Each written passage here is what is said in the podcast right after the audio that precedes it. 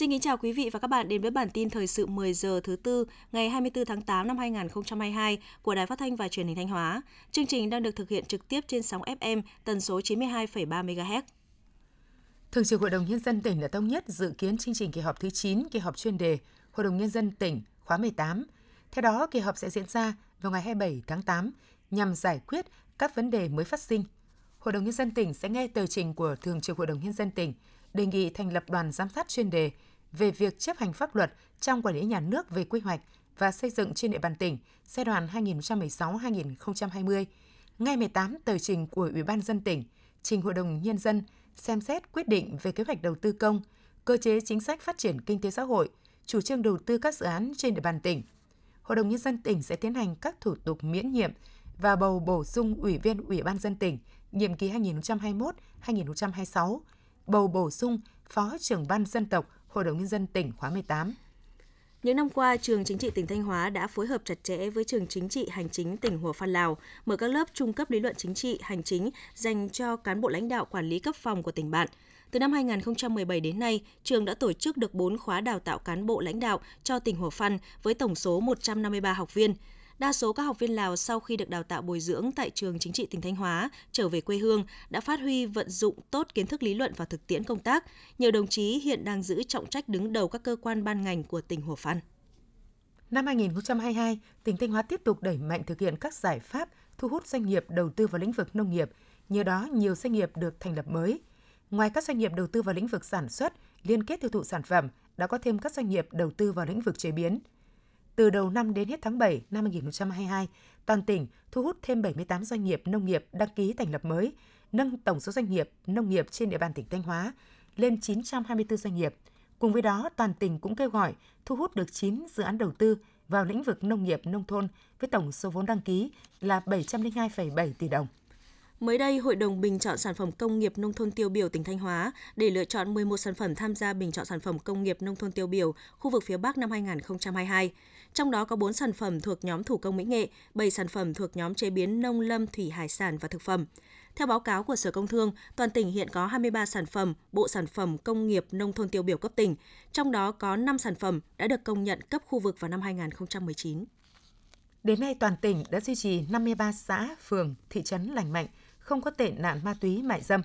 Trong tổ chức thực hiện, nhiều xã, phường, thị trấn đã xuất hiện cách làm, mô hình hiệu quả như đội công tác xã hội tình nguyện cấp xã, các mô hình xã, phường, thị trấn lành mạnh, không có tệ nạn mại dâm, mô hình cai nghiện tại cộng đồng, hỗ trợ tăng cường năng lực của các nhóm đồng đẳng, nhóm tự lực, truyền thông và hỗ trợ giảm hại, phòng chống bạo lực giới, hỗ trợ nhằm đảm bảo quyền của người lao động trong các cơ sở kinh doanh dịch vụ, trợ giúp người bán dâm hòa nhập cộng đồng.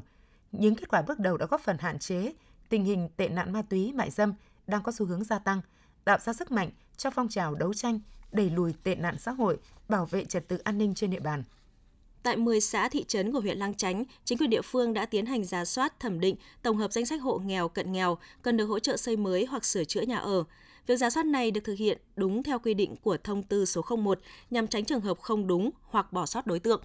Theo đó, các hộ được hỗ trợ thuộc một trong các trường hợp hộ nghèo, hộ cận nghèo chưa có nhà ở hoặc nhà ở thuộc loại không bền chắc, diện tích nhà ở bình quân đầu người của hộ nghèo, hộ cận nghèo nhỏ hơn 8 m2, chưa được hỗ trợ nhà ở từ chương trình, đề án, chính sách hỗ trợ khác. Theo kết quả giả soát, huyện Lăng Chánh có 1.464 hộ nghèo cận nghèo khó khăn về nhà ở. Tiếp theo là phần tin trong nước, môi trường kinh doanh thuận lợi, sự nhất quán trong chính sách phục hồi kinh tế và nỗ lực thúc đẩy tự do hóa thương mại giúp Việt Nam trở thành điểm đến đầu tư hấp dẫn ở châu Á. Đây là đánh giá chung của nhiều nhà đầu tư và tổ chức quốc tế khi nói về nền kinh tế Việt Nam hiện nay. Theo số liệu từ ngân hàng đầu tư Maybank, tăng trưởng dòng vốn FDI vào Việt Nam trong 10 năm qua cao hơn hầu hết các nước Đông Nam Á. Điều này cho thấy Việt Nam đã nâng cao vị thế của mình trong chuỗi giá trị toàn cầu. Theo VASEP, trong 3 năm vừa qua, thủy sản đứng trong top 10 ngành xuất khẩu lớn nhất của Việt Nam, góp phần ổn định kinh tế vĩ mô. Đặc biệt, ngành thủy sản đã tạo việc làm và sinh kế cho hơn 4 triệu lao động trực tiếp, chưa tính gián tiếp, bao gồm nông dân nuôi thủy sản và ngư dân khai thác biển. Có một điểm rất đáng lưu ý theo VASEP, nếu như doanh nghiệp Việt Nam chỉ đóng góp 26 đến 30% trong tổng kim ngạch xuất khẩu của toàn quốc, tức có đến 70 đến 84% phụ thuộc vào doanh nghiệp FDI thì với ngành thủy sản, tỷ lệ kim ngạch xuất khẩu do doanh nghiệp Việt Nam tạo ra chiếm 92 đến 95%, tức chỉ có 5 đến 8% là do doanh nghiệp FDI tạo ra. Chiều 23 tháng 8 năm 2022, Sở Công Thương Hà Nội đã ký biên bản ghi nhớ hợp tác với công ty ABE Cộng hòa Pháp về phát triển mạng lưới chuỗi sản xuất, cung ứng dịch vụ, tiêu dùng bền vững cao cấp lĩnh vực ngành công nghiệp hàng không. Theo đó, thông qua hoạt động hợp tác, công ty ABE hỗ trợ thành phố Hà Nội phát triển mạng lưới chuỗi sản xuất, cung ứng dịch vụ, tiêu dùng bền vững cao cấp lĩnh vực ngành công nghiệp hàng không, góp phần nâng cao hình ảnh, vị thế của Việt Nam thành nhân tố chính, quan trọng trong mạng lưới sản xuất cung ứng tiêu dùng bền vững ngành hàng không khu vực châu Á. Bộ Tài chính cho biết tỷ lệ ước giải ngân 8 tháng năm 2022 đạt 35,49% kế hoạch. Nếu so với kế hoạch Thủ tướng Chính phủ giao thì tỷ lệ giải ngân đạt 39,15%, giảm nhẹ so với cùng kỳ năm 2021. Trong số đó, vốn trong nước đạt 40,87%, vốn nước ngoài đạt 14,02%. Bộ Tài chính cho biết có 7 bộ và 12 địa phương có tỷ lệ giải ngân đạt trên 45%, 27 bộ và 3 địa phương có tỷ lệ giải ngân dưới 20%. Trên địa bàn tỉnh Quảng Ninh có 16 mỏ đá làm vật liệu xây dựng thông thường được phép hoạt động, trong đó 3 mỏ do Bộ Tài nguyên Môi trường cấp phép. Theo lộ trình, từ nay đến năm 2025 sẽ còn 11 mỏ có lộ trình kết thúc khai thác và tỉnh sẽ dừng cấp phép, yêu cầu doanh nghiệp hoàn nguyên môi trường. Từ nay đến năm 2025, nếu doanh nghiệp nào vi phạm, gây ô nhiễm môi trường, khai thác không theo đúng thiết kế và giấy phép, địa phương này sẽ xem xét thu hồi trước thời hạn. Chiều ngày 23 tháng 8, Nhà xuất bản Chính trị Quốc gia Sự thật phối hợp với Nhà xuất bản và Phát hành sách quốc gia Lào khai mạc triển lãm sách Quan hệ hữu nghị vĩ đại, đoàn kết đặc biệt Việt Nam Lào, Lào Việt Nam. Triển lãm diễn ra tại trụ sở chi nhánh Nhà xuất bản Chính trị Quốc gia Sự thật Đà Nẵng. Đây là hoạt động thiết thực chào mừng năm đoàn kết hữu nghị Việt Nam Lào, Lào Việt Nam năm 2022 và kỷ niệm 60 năm ngày thiết lập quan hệ ngoại giao mùng 5 tháng 9 năm 1962, mùng 5 tháng 9 năm 2022, 45 năm ngày ký hiệp ước hữu nghị và hợp tác Việt Nam Lào 18 tháng 7 năm 1977, 18 tháng 7 năm 2022. Dự báo nhu cầu đi lại du lịch về quê của người dân vào dịp lễ Quốc khánh mùng 2 tháng 9 sẽ tăng cao sau được nghỉ 4 ngày. Để phục vụ nhu cầu của người dân, các bến xe, hãng vận tải đều đã lên phương án tăng cường phương tiện tăng chuyến. Dự kiến trong dịp nghỉ lễ tại bến xe Mỹ Đình, lượt khách bình quân sẽ tăng khoảng 250% và ước đạt 10.000 lượt khách một ngày. Trong ngày cao điểm sẽ tăng 300% so với ngày thường và ước đạt 15.000 lượt khách một ngày. Đối với đường sắt, qua theo dõi lượt mua vé để nắm bắt nhu cầu hành khách, công ty cổ phần vận tải đường sắt Hà Nội đã tăng tàu khách khu đoạn ngắn vào dịp lễ mùng 2 tháng 9 đồng thời chuẩn bị toa xe chất lượng cao phục vụ hành khách.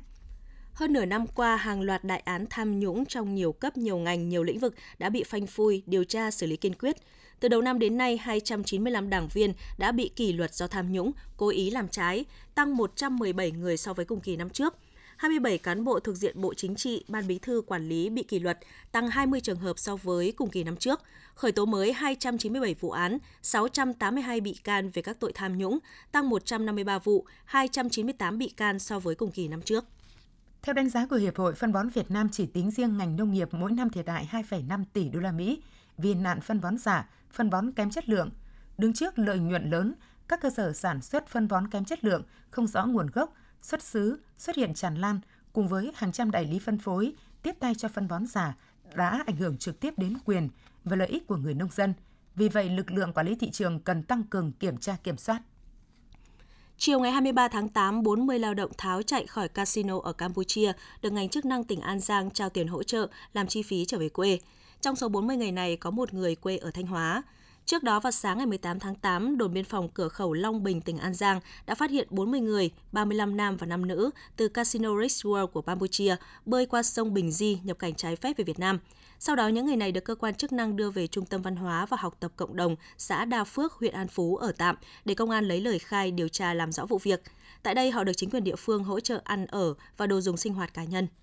Một trận dư chấn động đất vừa xảy ra lúc hơn 1 giờ ngày 24 tháng 8, độ lớn 2.5 tại huyện Con Plong, tỉnh Con Tum. Đây là dư chấn sau trận động đất có độ lớn 4.7 đã xảy ra ở Con Tum chiều 23 tháng 8, khiến mặt đất rung chuyển. Theo Viện Vật lý Địa cầu, đây là trận động đất mạnh nhất trong vòng hơn 100 năm qua. Người dân nhiều địa phương lân cận như Quảng Nam, Đà Nẵng cũng đã cảm nhận được rung chấn. Ngay sau trận động đất này, liên tiếp 11 trận dư chấn với độ lớn từ 2.5 đến 3.7 đã xảy ra tại huyện Con Plong, Con Tum. Sáng 24 tháng 8, Ban chỉ đạo quốc gia về phòng chống thiên tai sẽ thành lập đoàn công tác đi kiểm tra, làm việc với địa phương về công tác ứng phó với động đất. Quý vị và các bạn vừa theo dõi bản tin 10 giờ của Đài Phát thanh Truyền hình Thanh Hóa. Mời quý vị tiếp tục đón nghe chương trình tiếp theo của đài chúng tôi.